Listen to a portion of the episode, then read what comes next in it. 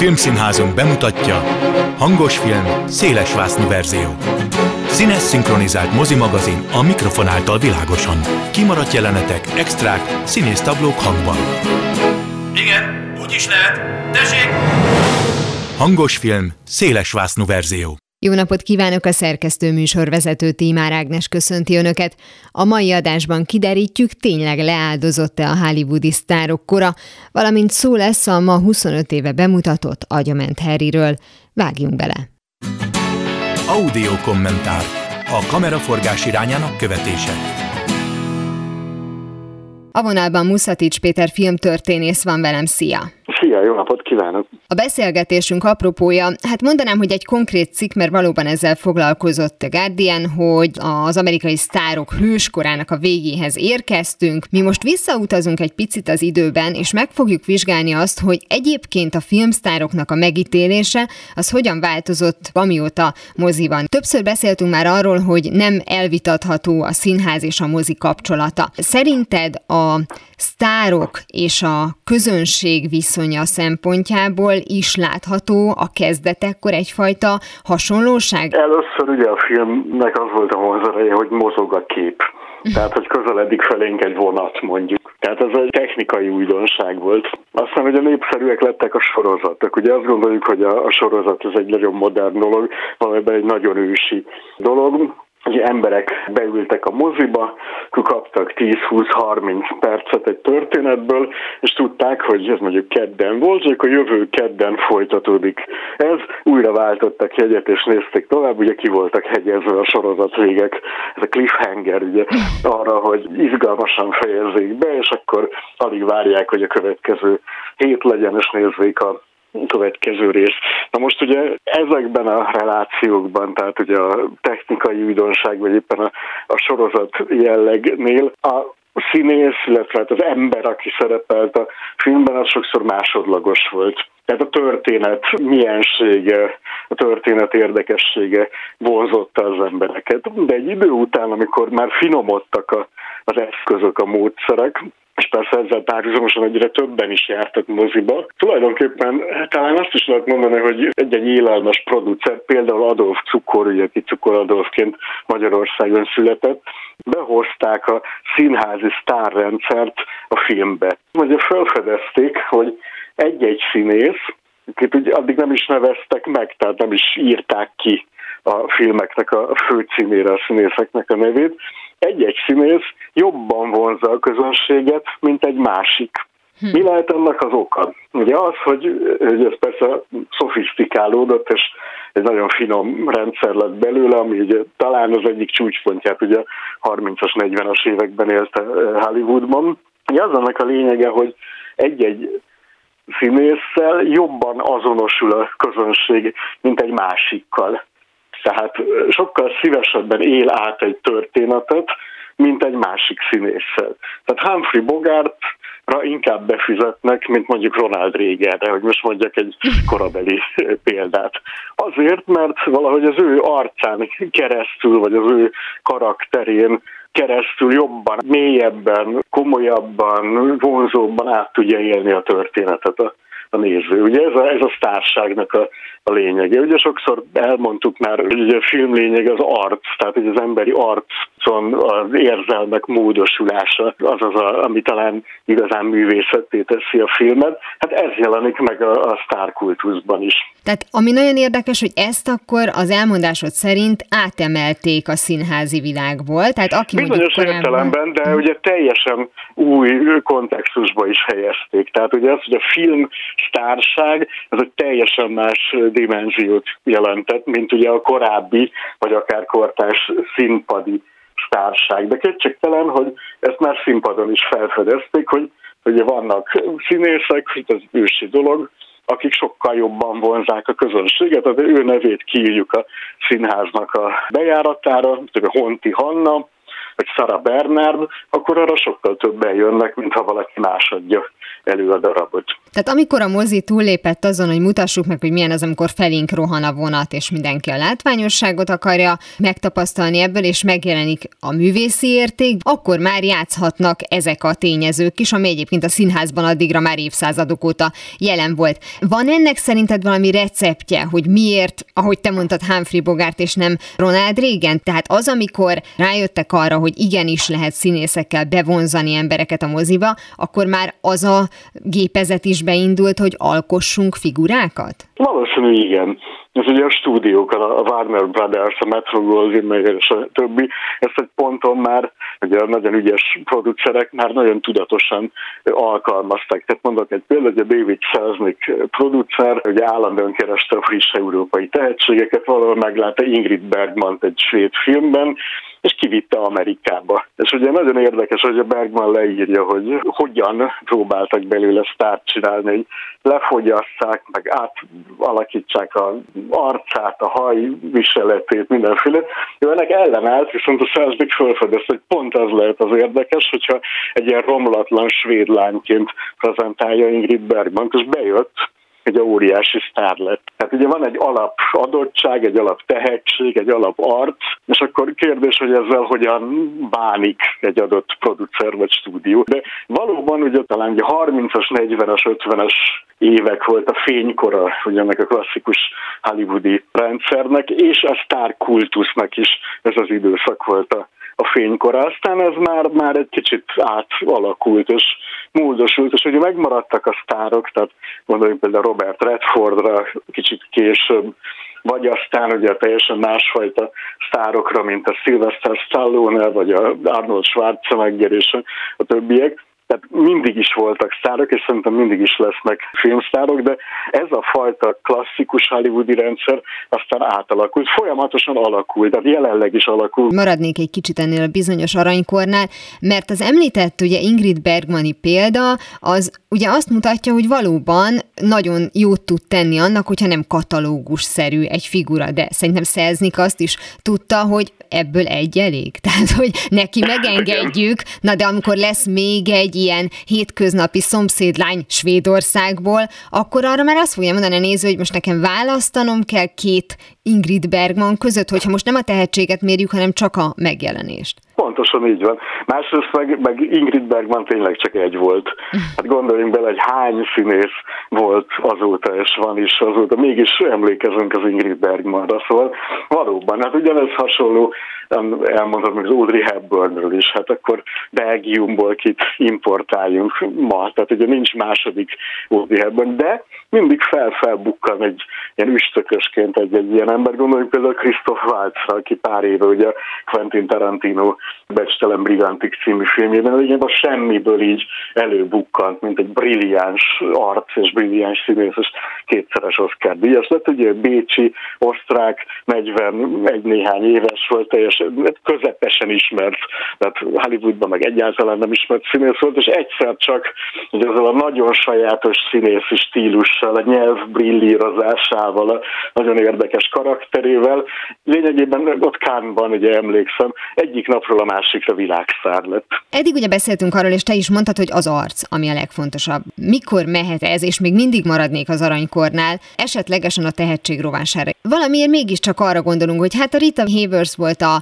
vörösre festett hajú gyönyörű színésznő, és a Bogárt volt a kalapos férfi, és elfeledkezünk esetleg arról, hogy ha ezeket a plusz kiegészítőket leszedegetjük, akkor ott marad csupaszon ez a tehetség, és a nézőnek egyszerűen mérlegre kell dobnia. Vagy nem dobja mérlegre, mert neki tetszik ez a figura, és nem fogja azt nézegetni, hogy egyébként mennyire hiteles, mert amiben van, abban mondjuk úgy, hogy működik. Így van. Így van, így lehet, igen. De közben meg mégiscsak az történik, hogy akkor a, a Hollywood aranykora az abból indult ki, hogy a néző szeretne másfél órán keresztül valami érdekeset, valami szépet látni, és ennek része a szép interiőr és a szép színész. Igen, de nagyon fontos velem, hogy egy olyan történetet látni, meg olyan arcot látni, amivel, akivel azonosulni tud. Tehát például említett Humphrey Bogartban, ugye benne van az ő arcában a háború iszonyata, valamiképpen. Hát gondoljunk a Casablanca-ra, de más 40-es évekbeli filmjeire is. Ugye, ugye az a Rick a Casablanca-ban. És a történet, történetet, meg ezt a, a karaktert élik át a nézők a film megnézése közben. Ma már ugye, ugye sok évtizedes perspektívából nézzük újra a Casablanca, de az akkori nézők, az amerikai nézőkben az benne volt, hogy akarunk mi részt venni a háborúba? Hát ez egy Európa ügye, mi közünk nekünk hozzá. És ugye amire utalni szeretnék, ugye akár akkor ide a mai viszonyokra is, hogy az, hogy ki sztár éppen, az egy társadalmat is tükröz, egy társadalom éppen aktuális állapotát, hogy hogy viszonyul egy adott társadalom bizonyos kérdésekhez, éppen aktuális fontos problémákhoz, megoldandó feladatokhoz. És a Bogárt tényleg a megfelelő ember volt, a megfelelő helyen. De akkor ez azt is jelenti, hogy ezekhez a konkrét színészekhez konkrét karakterek passzoltak. Tehát ebben a néhány évben és évtizedben, akár mondjuk Bogárt is, ezeket a ballonkabátos, kalapos urakat játszotta, lehet, hogy mondjuk éppen Kaszablankában volt, vagy lehet, hogy ő volt a Málta is folyam. Hogy azért ezek hasonló típusú figurák, és az általad is említett hasonló problémákat vetik föl, tehát valójában nem is Bogárt arca miatt, nem is Bogárt tehetsége miatt, hanem a Bogárt képviselte figurák miatt mentek be azok, akik ezt akarták Igen, igen, valószínű így lehetett. Igen, bár azért volt egy elég széles repertoárját, gondoljuk az Afrika királynője, uh-huh egy a hajós sára, vagy éppen van ez egy utolsó film, ami nekem az egyik kedvencem, az a Harder They Fall, tehát annál súlyosabb a bukásuk, az a magyar címot egy ilyen lecsúszott box edzőt alakít, talán ez a legutolsó filmje, vagy mindenképp az egyik utolsó filmje.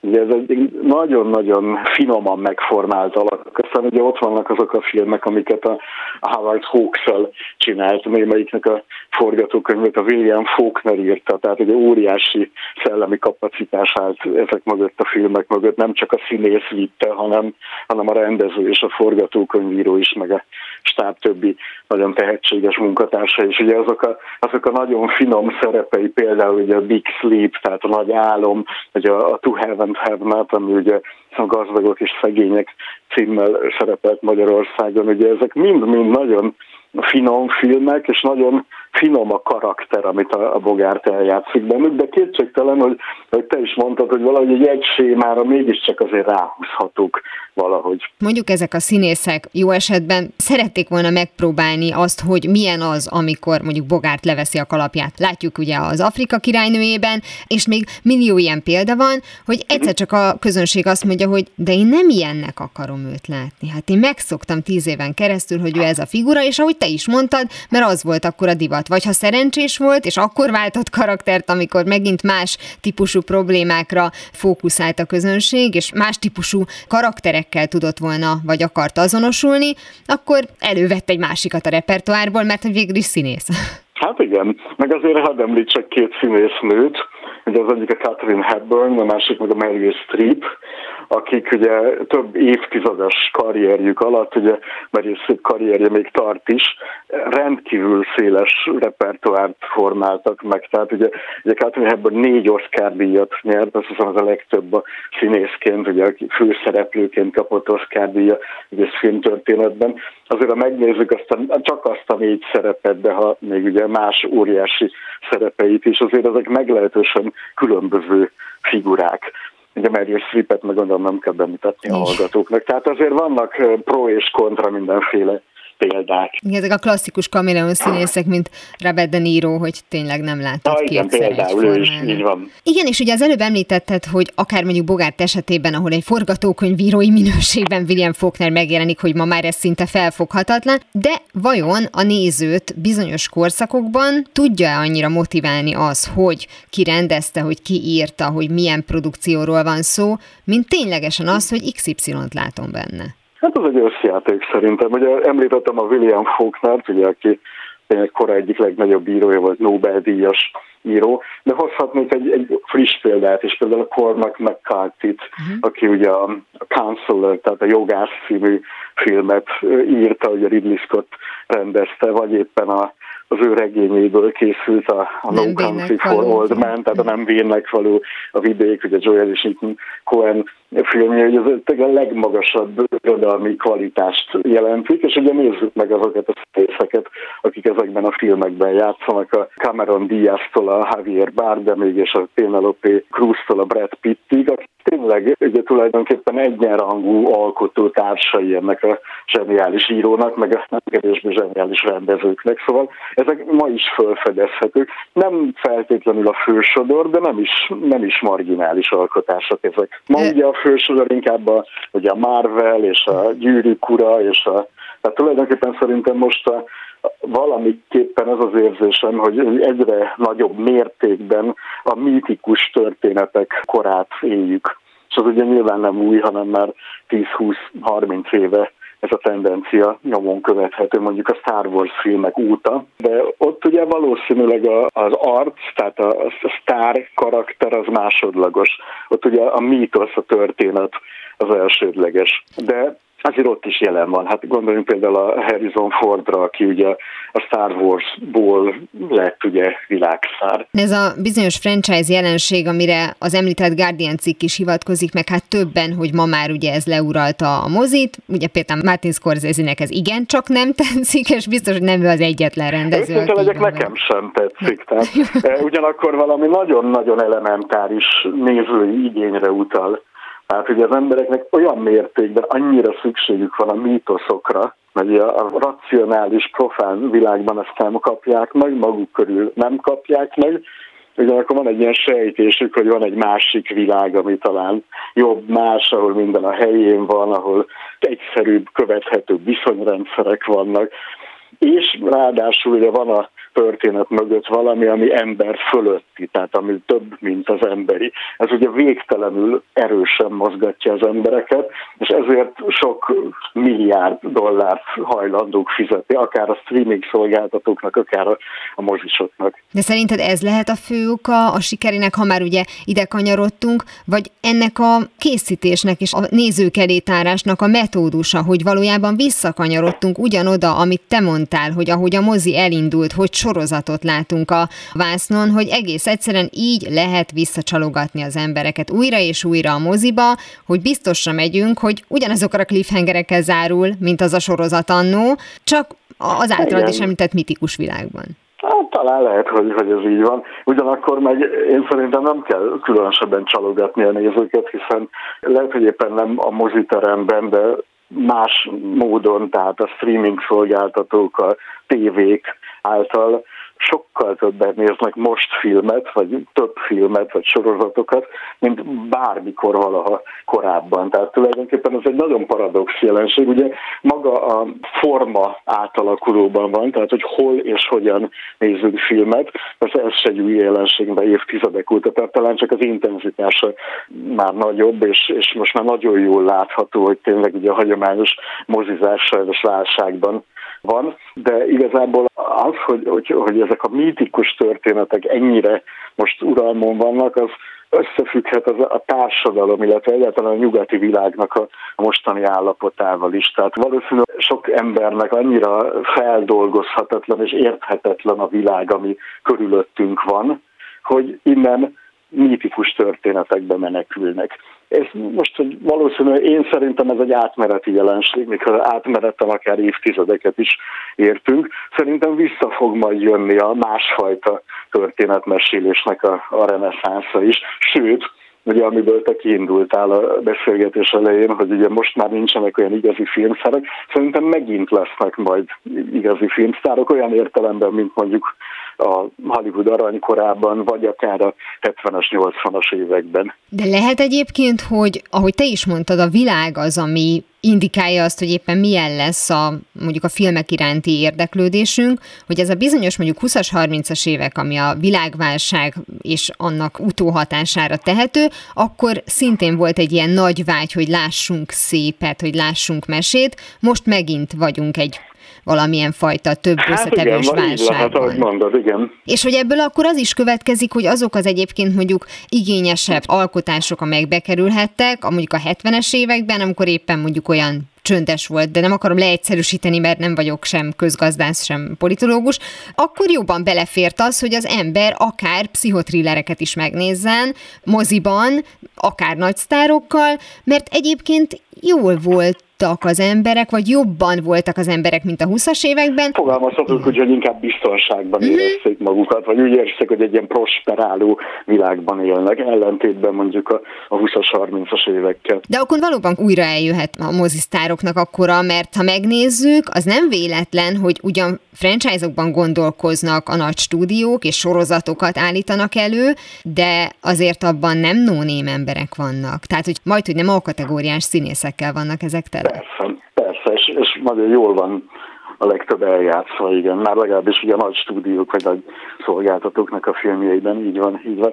Én, én azt gondolom, hogy, hogy nagyon sokszor ugye előjön, hogy, hogy akár csak én egy 20-30 éve foglalkozom ezzel a, a témával ugye ebben az időszakban is, hogy valaminek vége, és most valami teljesen új jön, és akkor az, ami eddig volt, az soha többé nem jön vissza, és akkor ezek ilyen, ilyen zsurnalista fordulatokként ugye állandóan visszatérnek emlékezzünk a háromdimenziós filmekre például, hogy akkor most mindenki háromdimenziós, hát nem.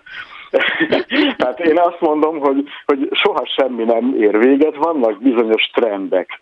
Tehát vannak bizonyos műfajok, vannak bizonyos alkotók, vannak bizonyos színészek, vannak bizonyos stúdiók, szolgáltatók, akik óráig, akár 5-10 évig, 20 évig, nem tudom meddig, mondjuk uralkodók, piacvetők, meghatározók, de aztán ők is majd háttérbe szorulnak, és akkor jön valami más, és közben ami a lényeg, minden megőrződik, ami korábban volt. Tehát most is készülnek művészfilmek, most is vannak híres színészek, némelyik szár is, néha egyik-másik két lépést hátralép, de aztán újra előre lép. Tehát ez egy óriási rendszer, ez az egész filmipar, és, és minden szereplő folyamatosan aktív benne szerintem.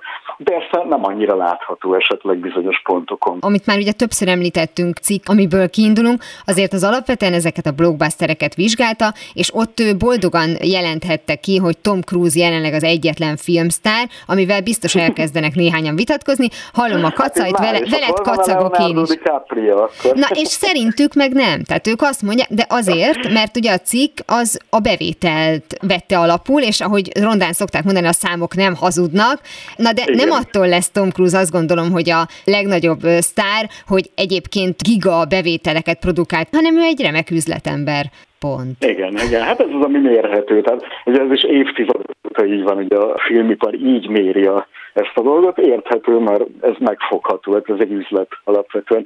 De amiről mi beszélünk, az egy sokkal finomabb, sokkal nehezebben megragadható. Hát például szerintem érdemesebb arról gondolkodni, vagy beszélgetni, hogy például ki az a színész, vagy ki az a néhány színész, aki a mi korunkat így az arcával, a karakterével kifejezi. Szerintem például a DiCaprio egy ilyen Aha. arc. Egyetértek. De nyilván van még négy-öt másik is persze. Független attól, amiről ugye eddig beszéltünk, hogy az, hogy milyen állapotban van éppen a társadalom, hogy milyen lelki állapotban vannak az emberek, nagy hatással van arra, hogy milyen filmekre vagyunk kíváncsiak. De a technika változásával ugye azt látjuk, vagy gondolom én, hogy szintén átalakul az, hogy ugye kit hol érünk el. Egyrészt ugye a sztárok bekerültek a különböző közösségi médián keresztül a mindennapjainkba, ott van a telefonomban, látom, hogy mit reggelizett George Clooney nem biztos, hogy érdekel, és kiesik ebből a félisteni szerepkörből talán valakinek a számára, és lehet, hogy egyébként ez sem tesz jót ennek a sztárkultusznak. De ott van a, ha visszaugrunk a 80-as évekre, a VHS korszak, ami a legrosszabb filmeket is elhozta az otthonunkba, és nem tudtuk, hogy Steven Seagal egy rossz színész. Tehát, hogy valójában ezeknek mind-mind feltelten több év kell, és most ott tartunk, amire ugye te is utaltál, hogy eleve a mozi látogatási szokások is meg fognak változni, mert mindenki kényelmesen otthon a kanapéról, a streaming szolgáltatóján a legfrissebb premiereket tök legálisan megnézi a legnagyobb sztárokkal. Így van. És itt megint csak ugye az üzleti faktort emelném ki, hogy ugye a gyártóknak az a lényeg, hogy a nézők akármilyen úton, módon, lehet az most jelen esetben mondjuk a streaming szolgáltatás, de fizessenek, hiszen abból tudják a filmeket finanszírozni. Na most ugye a mozi az meg ugye egy mítosz, lényegében, hogy beülünk, és akkor nagy vászon nézünk filmet, és egy gyönyörű mítosz, és szerintem élni is fog.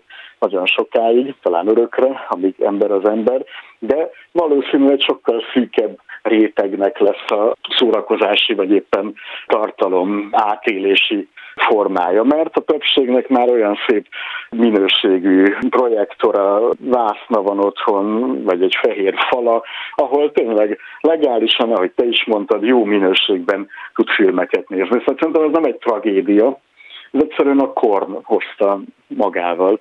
Gondoljunk bele abban, hogy 1910-ben ezt senki nem tehette volna meg a, a lakásában. Ma megteheti, hát akkor meg is teszi. Innen lesz nagyon érdekes ez a folyamat, amivel egyébként én egyetértek, amit te mondasz, hogy el fog jönni újra a szupersztároknak a kora, amire az említett cikk is hivatkozik, hogy én egy DiCaprio, én egy Stallone, én egy Bruce Willis, én egy akármilyen filmre megyek be. Meg van egy érdekes kettős, ami csak így szűrődött ugye a mostani beszélgetés alapján, hogy valóban ugye sok sztár ugye ilyen hétköznapivá vált, tehát ahogy te is mondtad, hogy tudjuk mit reggelizett, hova ment, tehát egy sokkal inkább így be férkőzik ugye minden napjainkba, tehát egy ilyen banálisabb hétköznapi uh-huh. figura lesz, mint mondjuk Humphrey Bogart. Ugyanakkor ilyen éles kontrasztként a igazán népszerű, igazán nagyon sok ember által megnézett filmek, ugye, ahogy már említettük, ugye mítikusak. Tehát pontosan ezt a hétköznapi profán világot akarják túllépni ugye a a történeteikkel, a karaktereikkel. Tehát itt egy ilyen éles különbséget, váltást vélek felfedezni. Igen, ez nagyon izgalmas lesz egyébként, hogy hogyan alakul, és mindenki ugyanúgy kiválaszthatja a maga filmsztárját. Én biztos vagyok benne, hogyha most benéznénk néhány, nem is csak tinédzsernek, 20 évesnek a szobájába, most is találnánk ugyanúgy plakátokat filmszínészekről a falon, ahogy a mi kamaszkorunkban is volt. Hát ebben én is biztos vagyok, persze. Vagy éppen a laptopjának a, ja, a képernyőjén. Tehát abszolút, és az így is lesz szerintem. Nagyon helyesen. Nagyon szépen köszönöm Muszatics Péter filmtörténésznek, hogy beszélgetett velem. Köszönöm szépen. Timecode. Ma történt, csak régen. 1997-ben ezen a napon mutatták be az Agyament Harry című vígjátékot, és ha már a mai adásban arra kerestük eddig is a választ, hogy vajon vannak-e még sztárok, és ha igen, miattuk megyünk ebbe a moziba, 25 évvel ezelőtt erre valószínűleg egy dupla igen lett volna a válasz. Woody Allen filmjében ugyanis nem véletlenül hemzsegtek a hollywoodi hírességek, ellen filmjeiben akkor még presztízs volt szerepelni, a mostanra begyűrűzött őt ért támadás sorozat már azonban szinte ellehetetlenítette a munkájában. Legutóbbi filmjében a Rifkin fesztiváljában pusztán három-négy ismert név tűnhetett fel az átlagos filmfogyasztónak, és nem mintha nem szívesen látnánk vígjátéki főszerepben Wallis Sont, vagy éppen Louis Garrelt, szerepeltetésük meg sem közelíti a korábbi filmek színészgárdáját, arról nem is szólva, hogy a film amerikai mozik mozikba be sem került. De visszatérve az agyament Harryhez, amelyben valóban olyan hírességek tűntek fel, mint Robin Williams, Demi Moore, Stanley Tucci vagy éppen Kirstie Alley, ékes bizonyítéka annak, hogy a megfelelő színészeket többek között néző csalogatásra is szerződtették. Aki persze Woody Allen filmet akart nézni, az legfeljebb plusz ajándéknak tudta be a neves szereplőket, akinek viszont nem mondott esetleg semmit a rendező neve vagy a történet nem igazán fogta meg, az boldogan váltott jegyet a sztárok miatt. A film különben bizonyos szempontból tekinthető Woody Allen munkásságában egyfajta fordulópontnak is. A történet főhőse, akit maga a rendező játszik, ugyanis egy neves író, aki épp készül átvenni egy életműdíjat. Ez az elvileg örömteli esemény arra készteti, hogy szembenézzen részben élete valódi szereplőivel, részben az általa alkotott karakterekkel, és mint egy pontot tegyen az addigi írói teljesítménye végére, bízva abban, hogy még elég kreatív új történetek megírásához. A film, ahogy sok korábbi, erősen utal Ellen személyes élményeire, és valóban bár ezt követően is készültek összetettebb alkotásai, nem véletlenül jött néhány igazán bárgyú komédia, hogy aztán a nézők örömére elkészülhessenek olyan remek művek, mint a Cassandra álma, a Matchpoint, a Blue Jasmine vagy az Éjfélkor Párizsban. Ez volt már a hangos film széles vásznú verzió, legközelebb ismét szombaton délután fél kettőtől várom önöket. Természetesen a korábbi adásokat, ahogy a mait is hamarosan megtalálják archívumunkban, valamint podcastként. Kövessenek minket a Facebookon, és ha még nem tették, iratkozzanak fel YouTube csatornánkra. Köszönöm a figyelmüket, a szerkesztő műsorvezetőt, Tímár Ágnest hallották. Viszont hallásra! Hangos film, széles vásznú verzió.